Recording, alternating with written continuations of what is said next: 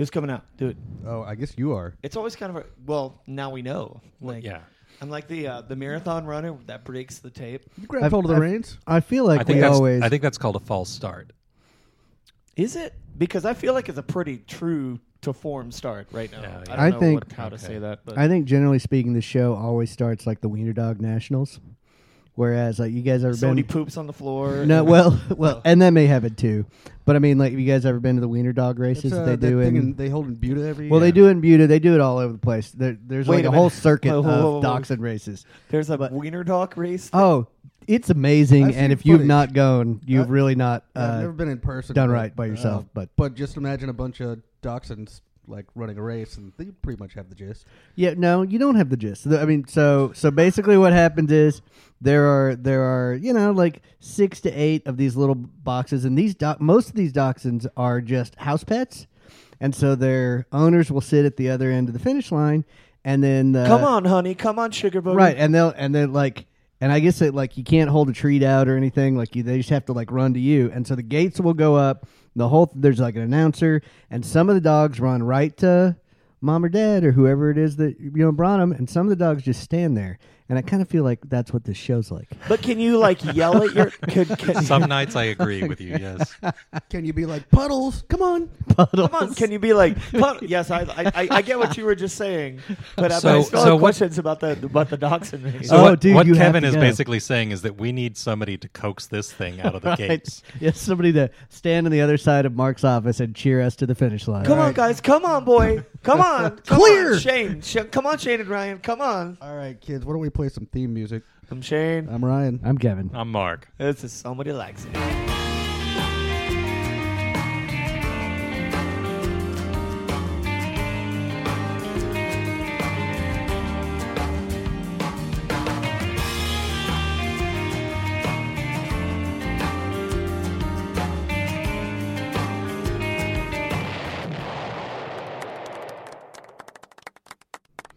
So it's worth noting that uh, we have a we have a passing. We have a celebrity death watch, and this is another one that because I believe I I mentioned this gentleman within the last like month or so. We've been talking about him on the show for a while. Well, and he's he's a quote. He has been a quotable mofo for uh, for quite a while, and we're talking about, of course, Mark E. Smith from The Fall.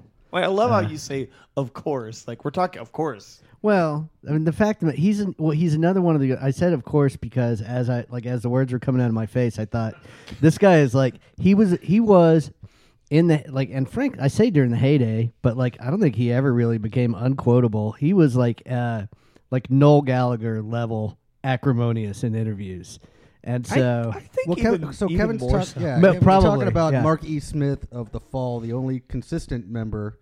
Well, right, that's what I just said. I- I don't know if you brought him up or not, but Okay. anyway, um, Who fell? one of the I mean, there were there were a bunch of little um, um, short obituaries that came out today, uh, and he just died today. But irascible uh, was one of the things Well, brought that up doesn't to surprise describe me. him. Yeah. like, No. you know, like like cantankerous. I think maybe if That made an likewise appearance. does not surprise me. Yeah, his last interview was with the Guardian last year, and I guess so there was a fall record that came out last year as well. But um, I was reading about this, and there was somebody said like the person that interviewed him said like is you know being angry like is that important to you like is that something that you you feel like is important to you and he was like yeah he's like he's like he's like people this and i'm not re- i'm not like, reading my- a direct fucking quote? just kinda about my thing. yeah Because Yeah. it needs to be. yeah. Um. Well, I'll see if I can find the direct quote. But yeah, but basically, he just said like, um, yeah. Is it important for you to remain angry? Yeah. People still cross the road from me. I still got that. I can clear a pub when I want to. It's a talent. And the guy was tiny, tiny. that's exactly what he said. But the that's not even the best quote. Like the best the best quote from this whole thing was that I guess there was a band um called the Fat White Family that put out a song called I Am Marky Smith and uh somebody asked in this interview last year like if he had heard that song and he says no but people say it's really good and he said they I guess played before you at, at Glastonbury in 2015. Did you see them? And he said he told some story about them getting cheeky and full themselves and how he told them what for. But anyway, he says the, my favorite part of that story, which I will not read you all of it, he's like, I was giving a glass of champagne to the lads before we went on, and then one of them just walks up My favorite song. and I threw just threw it in his face. He was shoving off, and there was a bit of a standoff. Like the stuff of theirs I've heard though. I like the stuff of theirs I've heard though. It was pretty weird that day. The Dalai Lama was there, like, like that, and he just drops that, and then they move on to something Ep- else. Epilogue. yeah. like king of Coda. the non, king of the Like- non sequitur right there. Anyway, yeah. So how did he end up dying? Anger. Uh, I, hit- that- no, what I what Little I, hardened what I arteries. read is- Sure. is that he'd been he'd been ill for a while, and the last public appearance or last uh, fall uh, show that he uh, conducted, he was in a wheelchair, and he was supposed to come stateside and do a bunch of dates, and they canceled him twice. But it wasn't like a Morrissey thing. I don't guess we have the gong in here, uh, where he was just being a dick, even though he kind of was a dick apparently. But no, he was just in ill health, and they haven't really said what. But um, In this interview, they also asked him who he would like to play him in a film of his life, and he said either Rip Torn or Dwarf. Guy had a sense of humor at We've least. got to pick one of their records one of these days. Oh, are you Um, kidding? 'cause, Like, that guy's that a is quote the machine. definition of a band I've heard about like I think that is so definitely much over the years. that is not the first time that ev- whenever Marky Smith has been brought up on the show, it, I would I would say every single time You were like, a "Oh, quote yeah, of we need to his get is, around to that." like we need to listen to one of his recs. Somebody needs to pick that, and then we don't. Yeah, well, they're not going to be needing new ones, so uh, we have the pick of the litter. And what else? What else has been going on this past week? or Couple two of, uh, been prom- Couple of couple of weeks, I can talk now. yeah. Yeah, uh, Shane is has his voice back. It's Cha- nowhere- Voice Watch It's nowhere near- 2018. yeah, it's nowhere near as important of anything that we're talking about right now, but god damn it, in my life it is. You said it's been 56 weeks since you've been able to speak. 70. 70 Seven- days. seven- Days. Days. Oh, days. 70 days. 56 Yeah. weeks. It'd 50, be like 56 weeks would be over a year. Yeah, yeah. Yeah, so it's been uh, two and a half Strong months. math. But yes, uh, also a couple prominent retirings in the world of music. Yes. Uh, we've got Neil Diamond. Sweet Carol. Have you ever heard Bump, that song? bump, yeah, that, that Yes. one. Yeah, that that one. one. Yeah, I know that that's a song. No, song. who's I've that? heard it. Neil Diamond, you just brought him up. Oh, that guy. Dumbass. Yeah. Um, he has Parkinson's. Uh, he does. He's 77. Yeah, and he looks pretty good, but I mean, um, apparently he's not Getting feeling out. so good. Guy had a Uh, great career. I mean, Yeah, he, the guy had a great career, starting with writing the songs for the Monkees, but He had one really great song in the '60s. What was it? Um, I want to say "Secret Agent Man," but that's not it. it was, "Cheer Up, um, Sleepy Daydream Believer." He wrote that. Well, song. no, that's a That's in the well-written song. But there's one that he actually performed, and it'll come to me while in about like a minute. and Sweet a half Caroline. No, Well, that is a great song as well. But anyway, um, "Solitary Man." "Turn on Your Heart Light." I don't know what "Solitary Man" is. Isn't that like a? You'd know it if you. Isn't that like what? What was the guy that did "Turn the Page"? Bob Seger. Wasn't that? It a- was Bob Seger. That was. Turn the page was. No, "Solitary Man." Like, wasn't that? It? Yeah, I understand what you're saying. Look, I'm not gonna I'm not gonna burn all the all these candles, but I'm telling you, like, I guess I've just heard other people. Well, I guess I've heard a lot of other people record. Yeah, it's a great song. Like, and his version of it is a great song. And I'm not the world's biggest Neil Diamond fan, but like, he has his place. Also, uh, retiring from touring, but after a planned three year, um, 300 grand- dates. Like, yeah, uh, yeah. grand finale tour of three years long is Elton John, uh, and he's ca- of course calling it Goodbye Yellow Brick Road. Uh, but he's seventy, and he wants to s- wants to spend more time with his uh, husband and his child, and but not until three years from now. I mean, there there are lots of things that are that are true. and is re- important. I, I look. I mean, the the man obviously loves the spotlight. It's going to be re- you think? it's going to be hard for him to let go of it. But he is Aren't you- seventy. He's Aren't you kind of- a couple of giant walk-in closets full of sweek- sequined, uh, Squeak it. Yes. Uh, Aren't- se- That should be the name of your new Sequined- sequin company. yeah, sequined uh, lounge jackets and giant sunglasses. aren't that you he- kind of tempting fate doing that? Saying I'm gonna I'm gonna do 300 dates and I'm Well, 70 I don't years know, old. man. I and- mean, yeah, he is. You know, north He's a of goal 70. setter. Yeah, I have to God, tell that you, is though, crazy for me to think about, though. Elton John being seventy years old. That's he is seventy years that's old. my hard for friend. me to wrap my head around. I have to say that um, none of these are my favorite story that broke today. My favorite story today is about uh, 50 Cent uh, Oh, I forgot about accepting payment in Bitcoin and then not realizing He that he had forgot made. about he it. forgot that he made between seven and eight million dollars. Yeah. like, just forgot about it. His And- 2014 record, Right. He accepted Bitcoin for because he was like, you know, I want to Pay me any way you wanna pay me. Yeah. yeah. And so he got about 700 bitcoins, which at the time was still like a pretty good. They were change. they were at like at worth six hundred and sixty two dollars at the time. Yeah, now they, they were they are fluctuating between since then. ten and twenty grand. yeah. Uh, Now. so he just realized he had seven and a half million dollars worth of Bitcoin just Good laying for him around. because didn't we talk about him inexplicably going into bankruptcy a couple of shows ago? Yeah, but apparently, like he also put up a thing on Instagram uh, around the same time that he was supposedly broke, but he had just like piles of cash in his refrigerator. cold cold hard cash. Let's get on to uh, the matter at hand, unless anybody else has any other current news that they want. Yeah, to talk about it. You should have a gavel. You should have the gong and the gavel like here, here, toon, toon, ow. Well, we keep talking about bringing in that uh, the The the, gong? Hotel Bellman uh, Oh, yeah. ding, but we're not there yet. Anyway, uh, who, so Hotel Ryan, Bellman? you Oh, I you get it. picked today's record. I did. Tell Uh, us tell us what you chose. Lou Reed's 1989. Uh, some critics would say probably uh, return to form. Um, Some album. critics may. anyhow, New York. Uh, and uh, the word that kept coming back to me, and we'll get into this a little bit more, but was curmudgeon. Yeah. Like that is that is where that guy lived. You know, like for some odd reason, like a man with like many accolades, um, Walk on the Wild Side, The Velvet Underground. For some reason, in 1992, I think this album came out. 1989. 89. 89. Sorry, uh, there's a three-year difference there. Um, so 89. Math.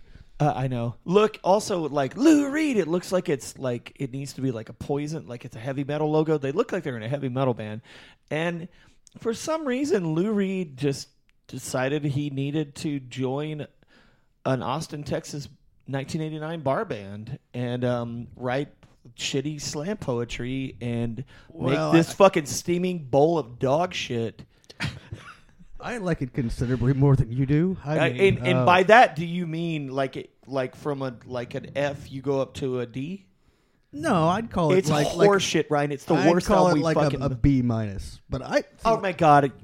The only reason you're saying that is because you picked it. It is fucking unlistenable. I think the thing that struck me, and this is a little bit of inside, like to use the term, the inside baseball term on this. We don't, and I don't want to. I I will preface this by saying that I am not bringing this up to devolve the show and try and take us in a direction that I frankly don't think the show is really about. But I will. I'll take. I'll peel back the curtain a little bit and let the audience know that we don't. We intentionally don't spend. We don't spend a ton of time talking politics on the show because there are plenty of politics specific podcast. there are other places you can find that. Yeah, and and some, but but I think that this record is is intended from Lou Reed's point of view. It seems to be, at least lyrically, his kind of political take on the New York of the late '80s. And so I don't it's, know, It's like, pretty dated. Uh, yeah, I don't know how how well Like, it lands modern day, but I do think, like in that snow globe, it's interesting, even if you don't love it. At least it was interesting for me, even if I don't love it, and I don't.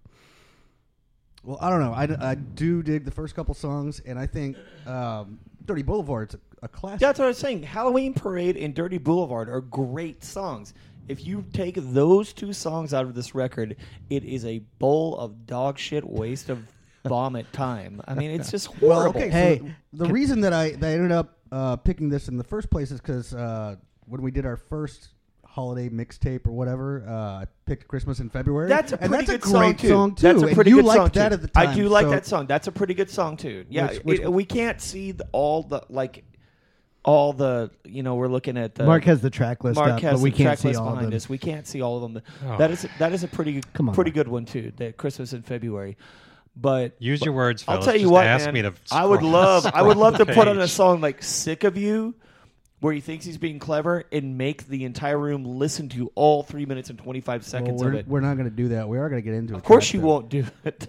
Well, let's I- let's I pick wanna- a song. I want to do stuff that's representative of the record, and I think of That course, is that- way more representative of the record than the few Uh, that's good point. couple of songs. Thank you, Mark. Well, Well, let's get into Dirty Boulevard because I feel like that one's a It's slam a, dunk that one's a great song. and and there are plenty of ways for us to punish the audience. So That's I think we've probably been doing fair, that already. Fair statement. Pedro lives out of the Wilshire Hotel. He looks out a window without glass. The walls are made of cardboard. Newspapers on his feet, and his father beats him because he's too tired to beg. He's got nine brothers and sisters. They're brought up on their knees. It's hard to run when a coat hanger beats you on the thighs. Pedro dreams of being older and killing the old man, but that's a slim chance. He's going to the boulevard. He's gonna end up on the dirty boulevard. He's going out to the dirty boulevard. He's going down to the dirty boulevard. This room costs two thousand dollars a month. You can believe it, man. It's true. Somewhere a landlord's laughing till he wets his pants. No one dreams of being a doctor or a lawyer or anything. They dream of dealing on the dirty boulevard. So my question is, if this is actually a depart, uh, a return to form, would I actually enjoy the the departure from form? Hard to say. what I was talking about earlier, uh, Metal Machine Music apparently was a big middle finger to their to his uh, record company. Like he had another record to deliver, and he just recorded the most unlistenable thing ever. I've never actually heard it, but it's like legendarily bad. It's got to be pretty goddamn legendarily bad if it's if you think that or, or, or if this album in particular is is held up as like the is like Return to form is is the or like uh, yeah, like Mark. it's like a uh, shitty blues band from bar band. some of it is. Tues all of it is almost. It's not like. All right. Here's here's another thing. So, and Dirty Boulevard is a is actually a pretty um, kind of a harbinger of of this idea, and it pops up on this album again and again. But there's a lot of like uh, basically it, the point has been made in some of the pieces that I have read about this particular record that uh, some of the neighborhoods that that he talks about, like specifically like the neighbor, like the Lower East Side where um, where Lou Reed and John Cale used to live, like has totally gentrified. It has. and so it's not you know they're not like like the Dirty Boulevard is actually It's pretty nice these days. boulevard now. Yeah, yeah, Yeah. It's a you know it's got flower we boxes. can get upscale croissants on the clean boulevard. and a latte.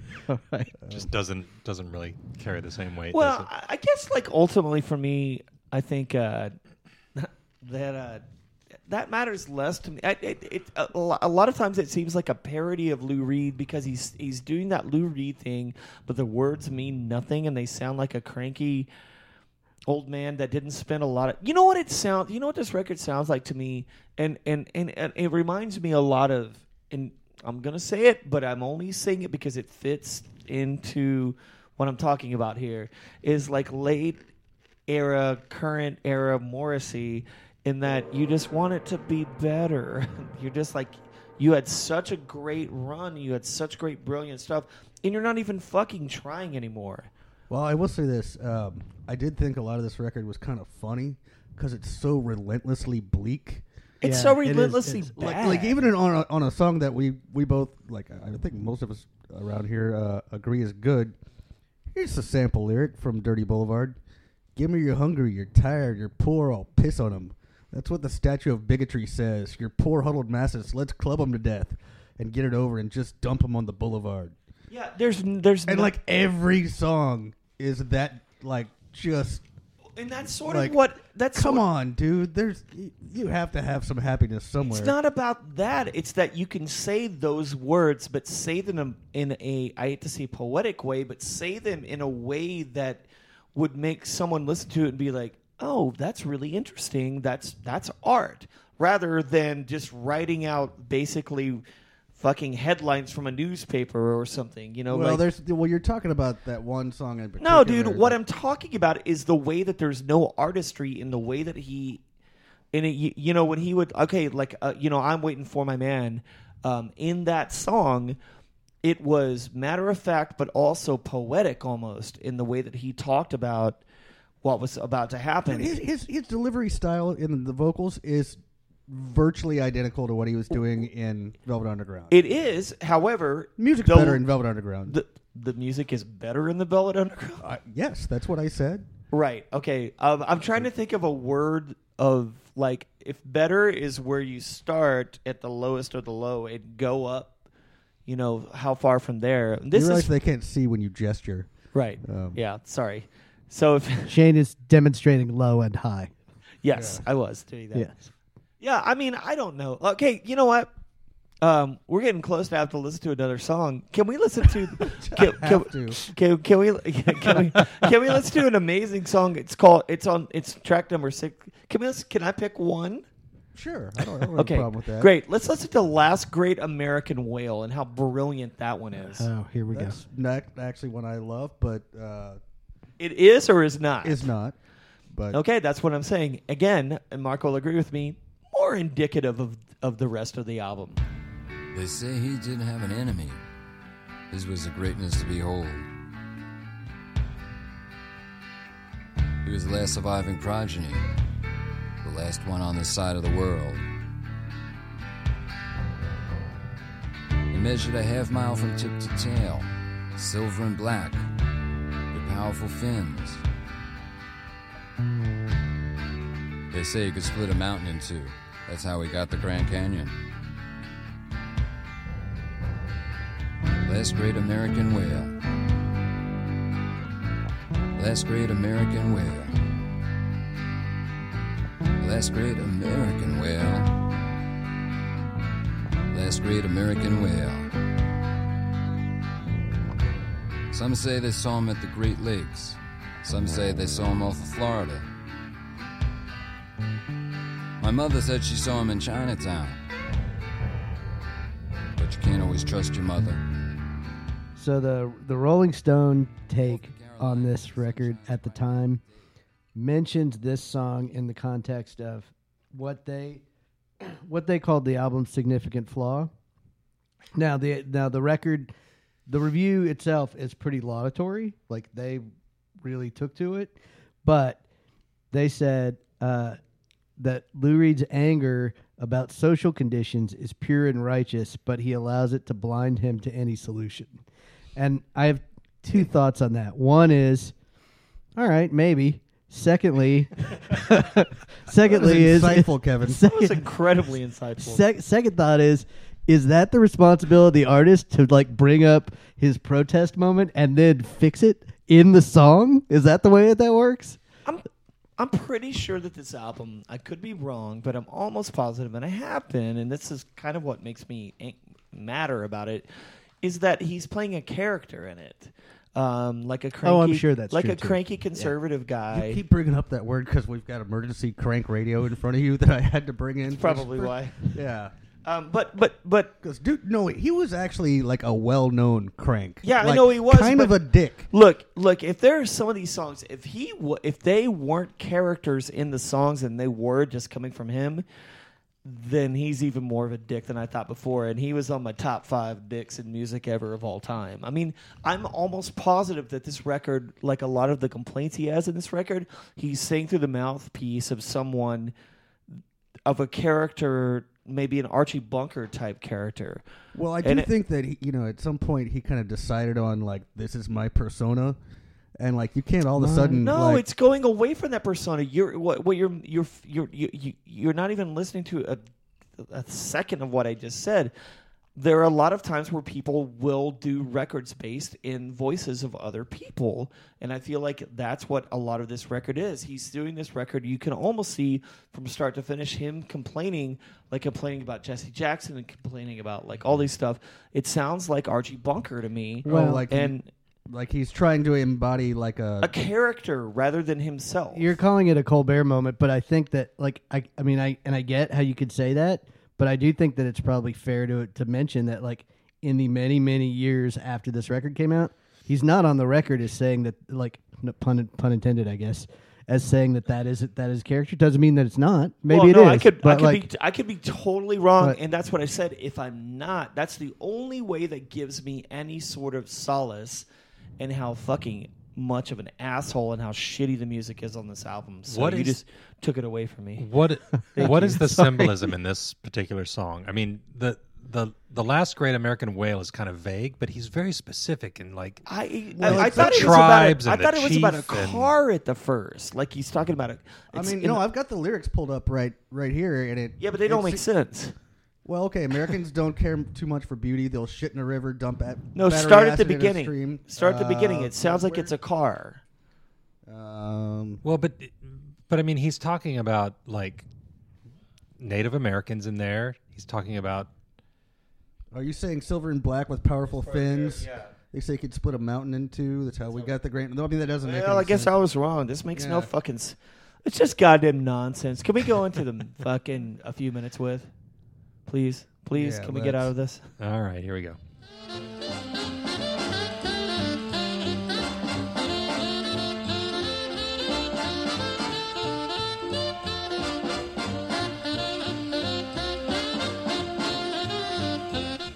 I had a. Uh, you pointed at Kevin, by the way, when you said three, two. was a that you misdirection. Throw, throw me off. Uh, it was misdirection. I It's have like- arthritis in this finger right now, Oh, sorry. and so Hey, it still didn't get past you though.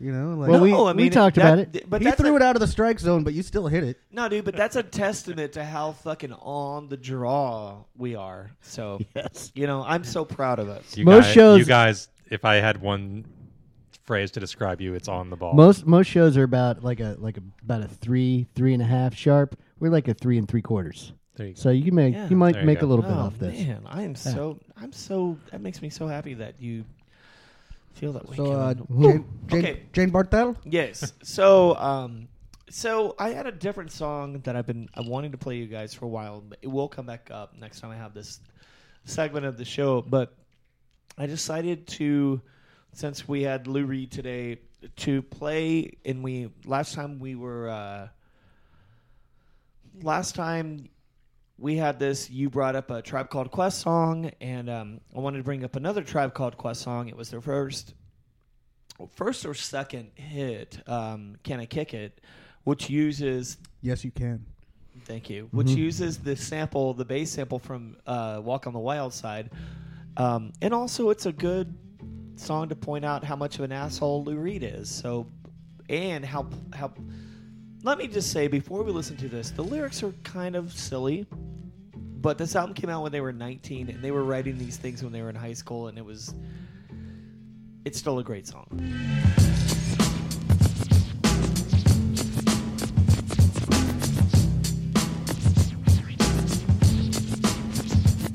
Can I kick it? Yes, you can. Can I kick it? Yes, you can. Can I kick it? Yes, you can. Can I kick it? Yes, you can. Can I kick it? Can I kick it? Yes, you can. Can I kick it? Yes, you can. Well, I'm gone. Can I kick it? To all the people who can quest like a tribe does. Before this, did you really know what I was? Comprehend to the track force, why? Cuz getting mentions on the tip of the vibe buzz. Rock and roll to the beat of the funk fuzz. Wipe your feet really good on the rhythm rug. If you feel the urge to freak, do the jitterbug. Come and spread your arms if you really need a hug. Afrocentric living is a big shrug. A life filled with, that's what I love. A lower plateau is what we're above. If you diss us, we won't even. So the, the when that album that that's off their first record and um on on Jive Records, which by the way eventually ended up putting out like uh One of those, one of those like uh, rap moguls was uh, responsible for Jive Records. if well no Jive right? Records ended up being like um what was the Justin Timberlake like Backstreet Boys was on Jive and Oh, uh, yeah. and uh, all those dudes.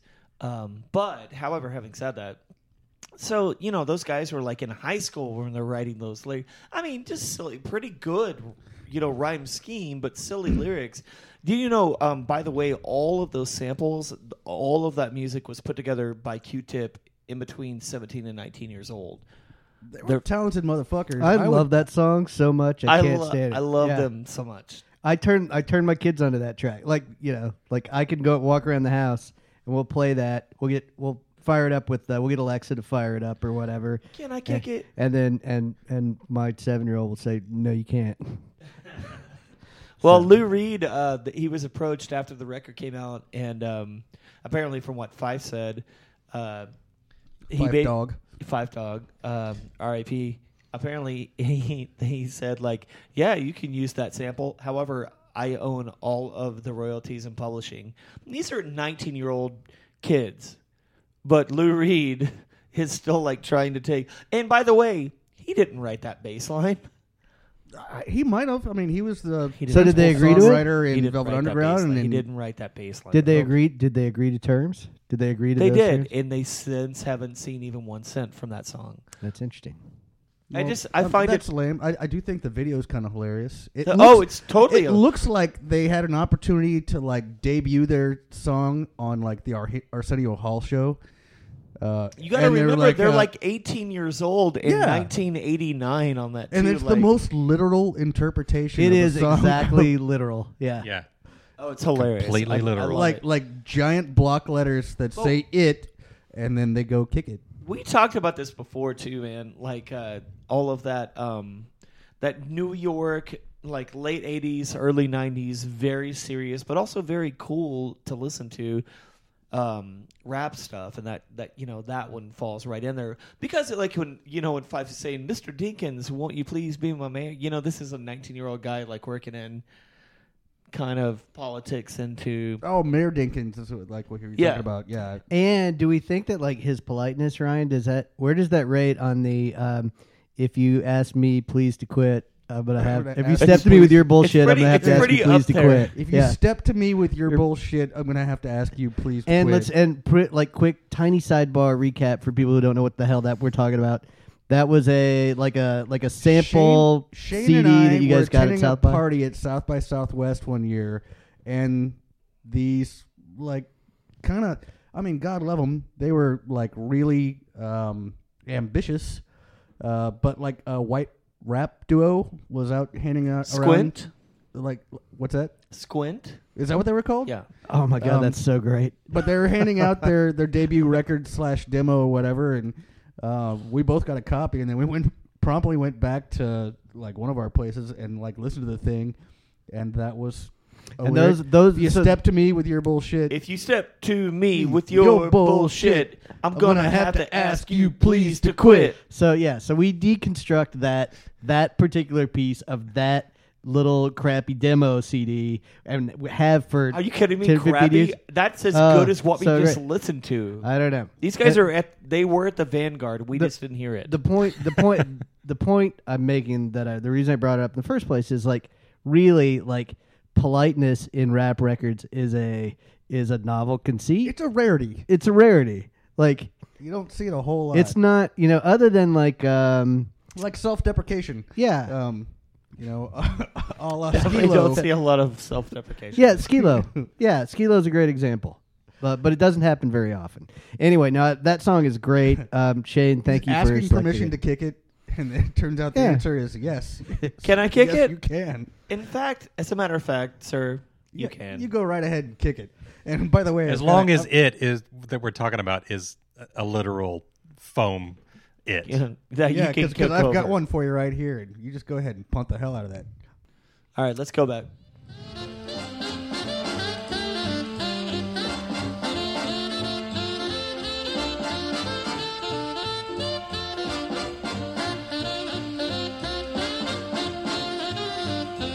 So I've told this story one time before, but when I th- I think it makes an it's worth revisiting at least for a, a brief second because of what we're covering this week, and this is the and we are of course talking about Lou Reed's uh, 1988-89 record, Apparently, uh, New York. offensive record to Shane. Oh, so angry, It's so much vitriol. Annoying. I'm not that. I'm not pissed about it. It's just you make it sound like it's like Bon Jovi or Poison bad. It is.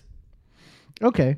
Anyway, so I'm going to tell my story. So, uh, so several years ago, at uh, what we here in Austin sometimes refer to as the South by Southwest. Uh, Kevin, we just call it South by. oh, Here in Austin. I'm sorry. You don't need to have the the. I was gonna pu- uh, make whatever the Actually, I sound think- is for trademark. Around here, we say the SXSW. Yes, solid. Anyway, years ago, I had a case. I got invited to. Uh, so basically, the way that everybody does South by, and we've talked about this on this show before. But if you if you are here during the music part of South by, and you want to catch a bunch of music, the best way to do it, unless you're an industry person and have a have a badge, and badges get really spendy really fast, is uh, go to a bunch of day parties. And so everybody RSVPs for everything. Most of the time, most of those events you're either not going to be able to get into, or you don't. You Poor locals go to day parties, which like I am one. Well, If- if- more if I go more see bands- people. uh, Day parties are well populated, but they're also an, a chance for bands to play out a whole bunch. And so what happens is, is there's always a bunch of stuff on the schedule that's going on that's pretty cool, and you're always going to also miss a bunch of stuff that's pretty cool at the same time. And you just have to like that. You only you only unless you know unless you have figured out cloning, you are you can only be in one place at one time. So uh, and there's also this the deal that that these works, these the day way, well probably not. Um, there's also a deal that South by makes with with all of the that allows these day parties to exist where everybody has to sort of shut things down by a certain point in time. And so the evening schedule is usually where the official stuff happens. But years ago, I had occasion to get invited to a club opening where there was a set that was going on that of some names that were kind of emerging at the time and who those were I don't remember all of them and the ones I do know it's not even worth bringing up. So are they submerged now? Well, yeah, I mean, they're not. Yeah, maybe. Right. At the at the very least, they're they're level. um, but uh, but anyway, so so uh, Allison and I go out to this thing. We get in. I see the promoter. We get there, and uh, he's like, "Oh, I've got a I've got a seat for you guys." And so the way that this whole thing was set up, it was kind of like almost like a catwalk with like sort of a big circular space at the end and um, there was seating all around either side of the catwalk and then all the way around this sort of circular part at the end so if you sort of imagine like almost like the shape of a microphone if you're looking at it from from above well all around the the circular part were where the uh, like kind of the vip seats were and so we ended up and i i know i told this story before because i went back i re- I'm just I assuming Lou Reed was in one of the VIP. Listen to me. or something. Like, I'm, I- I'm getting there. I'm, right. I'm sorry. It's taking longer than I thought, but it's, but I'll get to it. So so we get there, and we end up sitting next to Ben Harper and um and uh, Carlos Santana's son and uh, Sal. And I told this story Sal like Santana. Sal Santana's actual name. And so uh, I told this story on this show, like I don't know, like probably a year and a half ago or longer, and um, and we talked about it because I remember the context was that the I guess the Giants had just been in the World Series and Santana. So going off. Stay script. with me. Stay with me. Quit interrupting, and I this, the promise. I promise I'll finish. Um, the but the two Santanas had played the national anthem during the World Series, but uh, Carlos was the only one that everybody knows, so you could only see uh, Sal's arm. And so, anyway, but we we were sitting we were sitting at this show in between Ben Harper and Sal Santana. And when we got sat down, the club promoter said, "You guys can stay here as long as you like, uh, but if Lou Reed shows up, you got to go." And so we got to stay. He never showed up, but I kind of wanted Lou Reed to get sh- to show up and us get kicked out. Like that's what that's how I wanted that that that, That story, story, to end. might have been better that way. Like, I So mean, it's you still, were- like not a bad story. It's not a bad story. It had if it had fewer interruptions, it would have gone faster. You But were it Lou was Reed's like- seat filler. I was I was absolutely Lou Reed seat filler. Yeah. So That would have been the short version of that. yeah, Story. whatever. But That that, was the version Cliff that Notes. version sucks. Instead, we got Moby Dick. Yeah. Uh, but that's all right. Yeah, I whatever. mean, the last great American whale. That's right. Anyway, So- so Shane, fortunately, um, we can get back to the part where Shane really loves this record, can't get enough of it, and would like to dissect it. Maybe that last part is probably true. I don't know that he It's wants like- to dissect. Well, he might want to dissect it while it's still living. It just sucks. Yeah, I don't hate it that much. I mean, I hate it, but I don't hate it in like a an. but it doesn't feel like Christmas in You know February. what? You know what's kind of ironic about all this is that you're kind of a curmudgeon about this record, the way Lou Reed was about everything. No, you know what, man? Look, this is this is why I feel so um, angry about this record. I had bought some Lou Reed records when I was in high school. I'd heard so many things about him, and he was like lyrics by and music by Lou Reed, and I was. He just seemed like an asshole. And I'd read these interviews with him, and he just seemed like an asshole. And I got older, and I was like, "Well, you sure there's something I don't understand?" And then I got into college, and I I'd listen to his music, and uh, this is, you know, one of the records, and I'm like, this still sucks. And okay, at one point, why are you still being assholes to everybody, or being an asshole to Well, okay, everybody? apparently he had a, long history of assholeship. well, but um, he can't back it up with this fucking music on this album because this is Well, okay, so he got like committed uh, when he was like in high school. And, okay. like, great. uh, what does that have to do with this album? I'm just saying. Okay. That, like, I think it was pretty endemic to him. Like, going back. By the way, this guy was in ROTC at some point, was like a platoon leader or some shit. Uh, Okay, so in 1989, when he wrote this shit album, what does that have to fucking do with it, man? I'm just saying, uh, his. Morrissey is a fucking piece of shit asshole that fucking is racist right now. What does that have to do with this charming man? Nothing. I guess the parallel would be that, like, uh, Morrissey used to be in a great band, and so did Lou Reed. And their talents have diminished over time, and, well, Lou Reed doesn't have any right now because he's not around anymore. So, Um, uh, well, then, then maybe it's diminished all the way. But I, I, I think um, you guys talked earlier spoke about um, Christmas in February as an example of a track that you.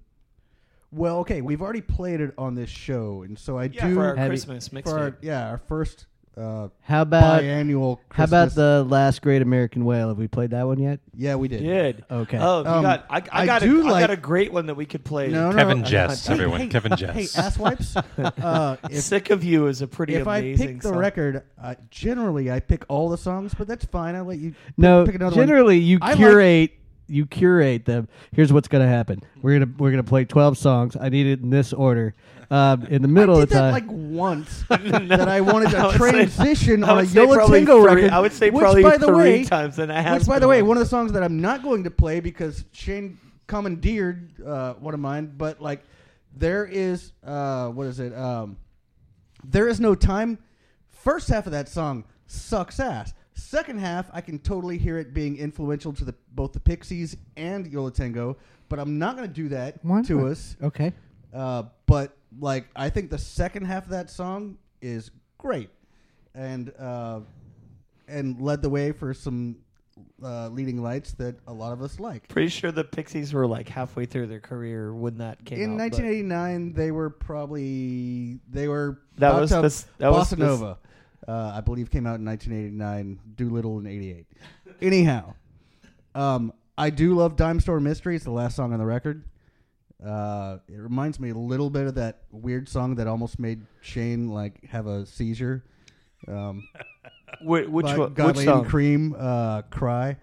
Um, Wait, it, it has a similar cadence Oh yeah, to it. I, Which I song? remember the one with the Godley the melting Creme. faces that melted from one to another. That was the black and white thing that gave you nightmares. Oh yeah, yeah, yeah. Yeah, But anyway, Dime Store Mystery, I think, is a great song.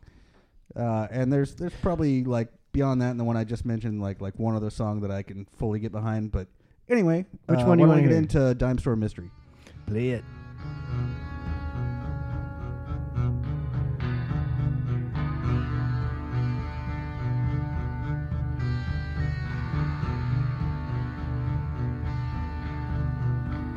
He was lying banged and battered, skewered and bleeding, talking crippled on the cross. Was his mind reeling and heaving, hallucinating, fleeing what a loss?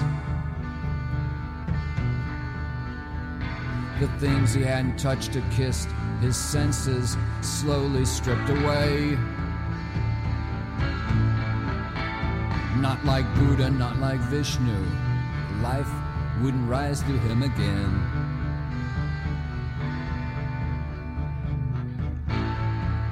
I find it easy to believe that he might question his beliefs.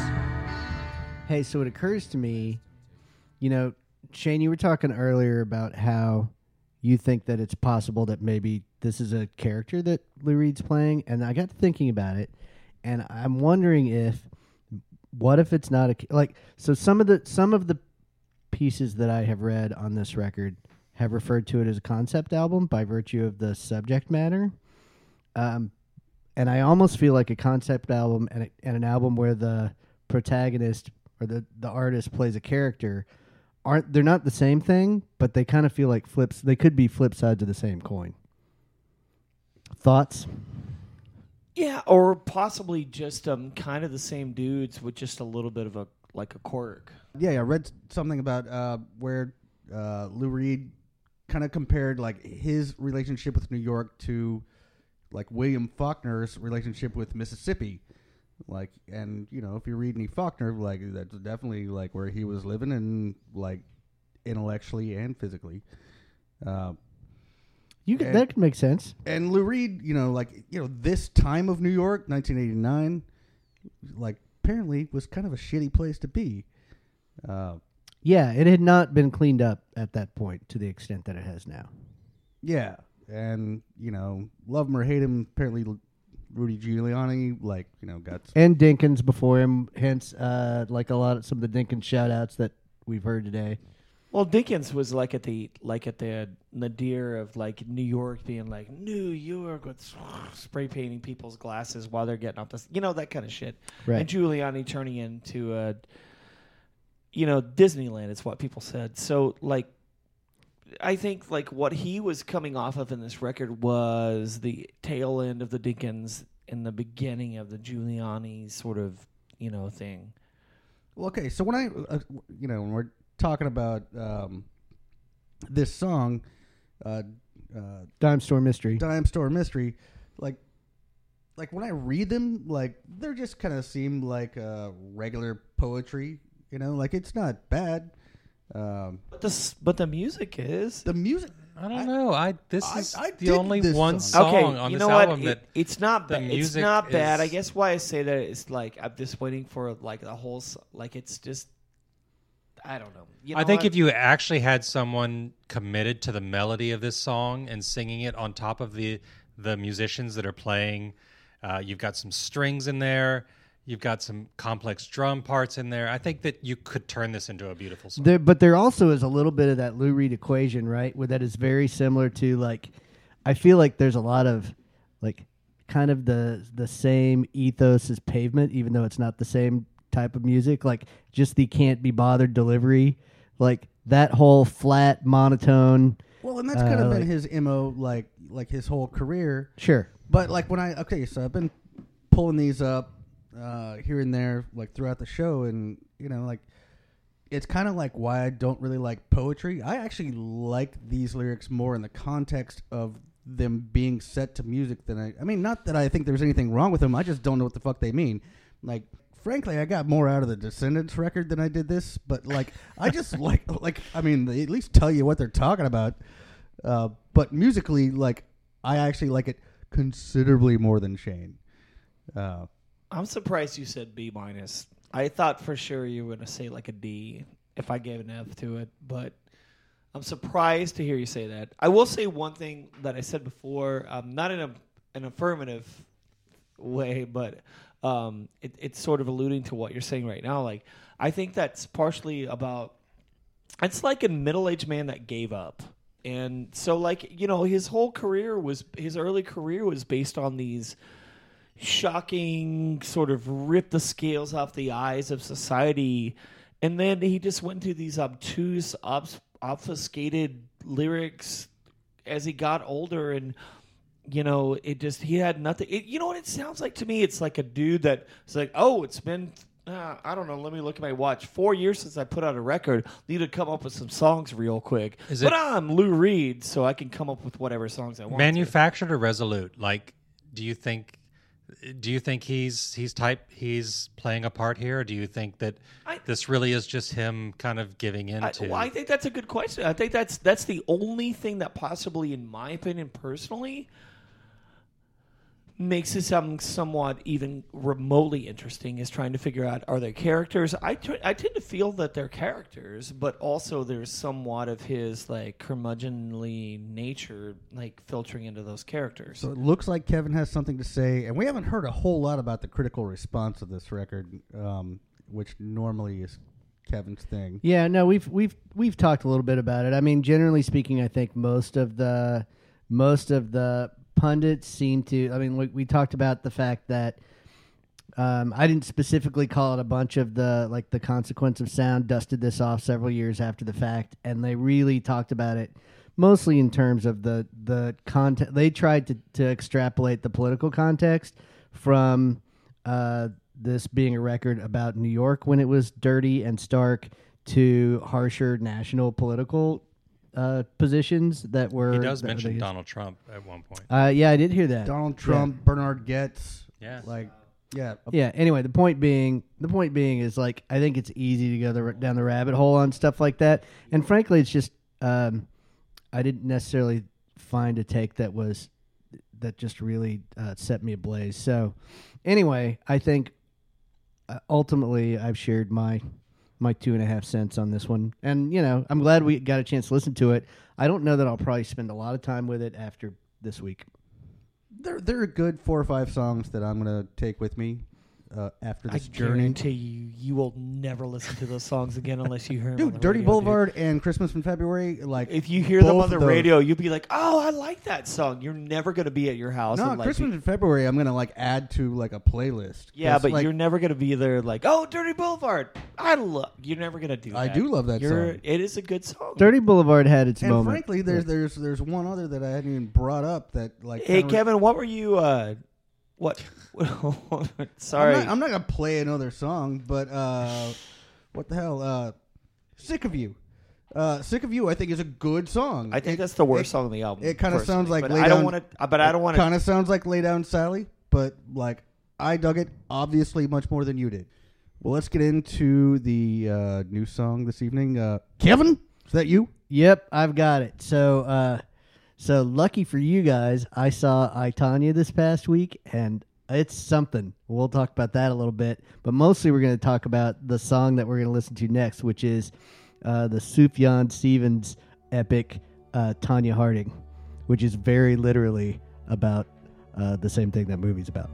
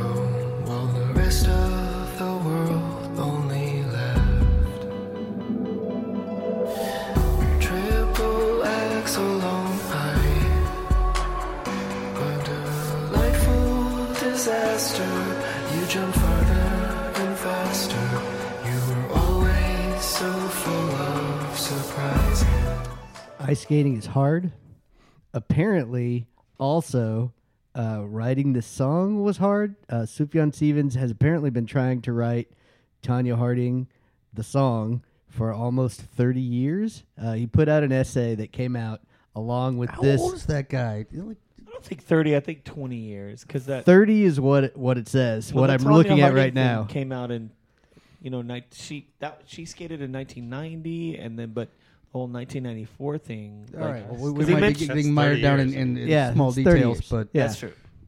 Anyway, it uh, per um, this is it's a one-off single, and uh, Pitchfork wrote a little bit about it, and I'll just share a, a quick nugget, and then I'll then we'll throw it to the room.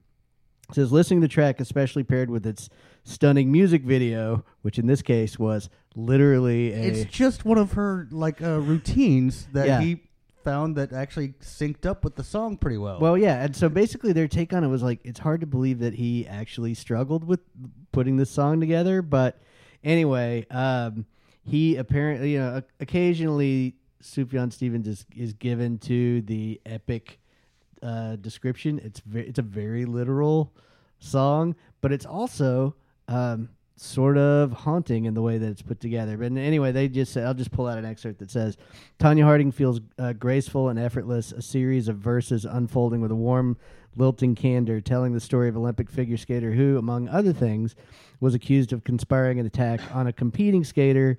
Um, Sufjan takes the po- the tone of a pep talking friend. Uh, the world is a bitch, girl. He sings sweetly. Don't end up in a ditch, girl. So anyway, I, I really enjoyed this. uh, no, it's great, and the I- movie I- is I- Those a really, really, really good song. yeah. yeah, and the, so it's timely that it comes out around the same time as as the movie. Yeah. I I, mean, is don't remember that being uh, on the soundtrack at all, so I don't think Oh, it's no, related. she doesn't like that song. oh, d- I It bet she definitely doesn't. Was not. No. anyway, um, but the uh, the- Ryan the uh, and this is not a this is not a film show, so we won't um, devolve into this. But um, if Goodfellas was about figure skating, told exactly the same way, uh, it would be I Tonya. So you should totally go see that film.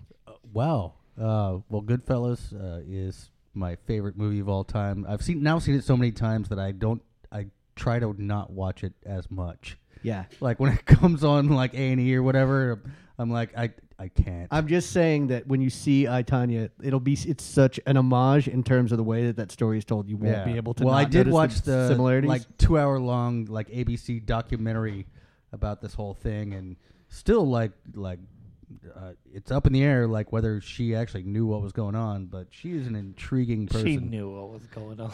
Could be. anyway, Could be. see the movie. But Yeah. but that said, um, yeah. Anyway, I like clearly this is something that this artist has been wanting to to uh, write about and sing about for some time. Well, and much And like the does here. comment that you you pointed out in that article, I mean, it it seems like he just wrote, he just sat down, watched this particular performance video, and just wrote this song to the video.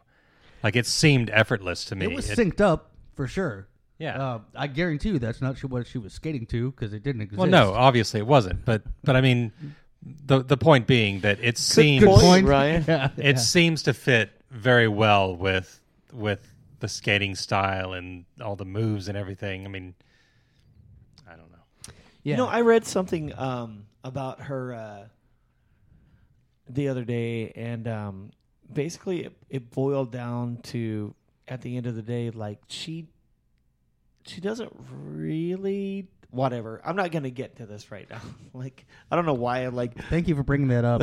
yeah, I know. Now I'm like, like wait a You minute. watch this the has thing noth- you don't want to talk about. This has nothing to do with uh, what we're what we're talking about musically. However, I do know that she doesn't ever want to hear the uh, Sufjan Stevens song that we just listened to. Maybe that's true. I will say that uh, again, Allison Janney Ryan is amazing. She's a, that- a fantastic in that- in that- actress. in She's also show. in a subpar CBS uh, sitcom right now. yeah, But nothing about Yeah. that. Anyway, go see the movie. Oh, Um. Are we still recording? Yeah, but anyway, that's the that's the Tonya Harding track. Um, I enjoyed the it's hell told of it. I as a too. as uh, what they call in Pitchfork a tear stained diary entry, which kind of it, it Yeah. reads a little bit like. It was pretty pretty amazingly beautiful. Yeah, it was no Lou Reed's New York, but uh, but I dig it still. Yeah. All right. Who's so got next week? I have next week, and so um, it occurs to me that you know, and I it was not an accident that I threw out the question about concept album versus character, um, because I think you can tell a lot about an artist, any artist, uh, who has a you know has a few albums into their career, who puts out a concept record, and what they choose to conceptualize. Uh, given the fact that occasionally we go down the road of uh, talking a lot about AM Gold, I thought I, thought we would listen to next week. We'll do um, Josh Rouse's concept album 1972, which is his his tribute to AM also Gold. the year of my birth. Well, then uh, we'll talk about that mostly. I think we should. We should Yeah. just- I'll bring my baby book. Anyway, um, I have I have lots of opinions on on this kind of thing, and I I feel certain that the rest of you guys will too. But Excellent. that's what we'll do next go around. Who are we? In the meantime, I'm Kevin. I'm Ryan. I'm Shane. I'm Mark. This is somebody likes it.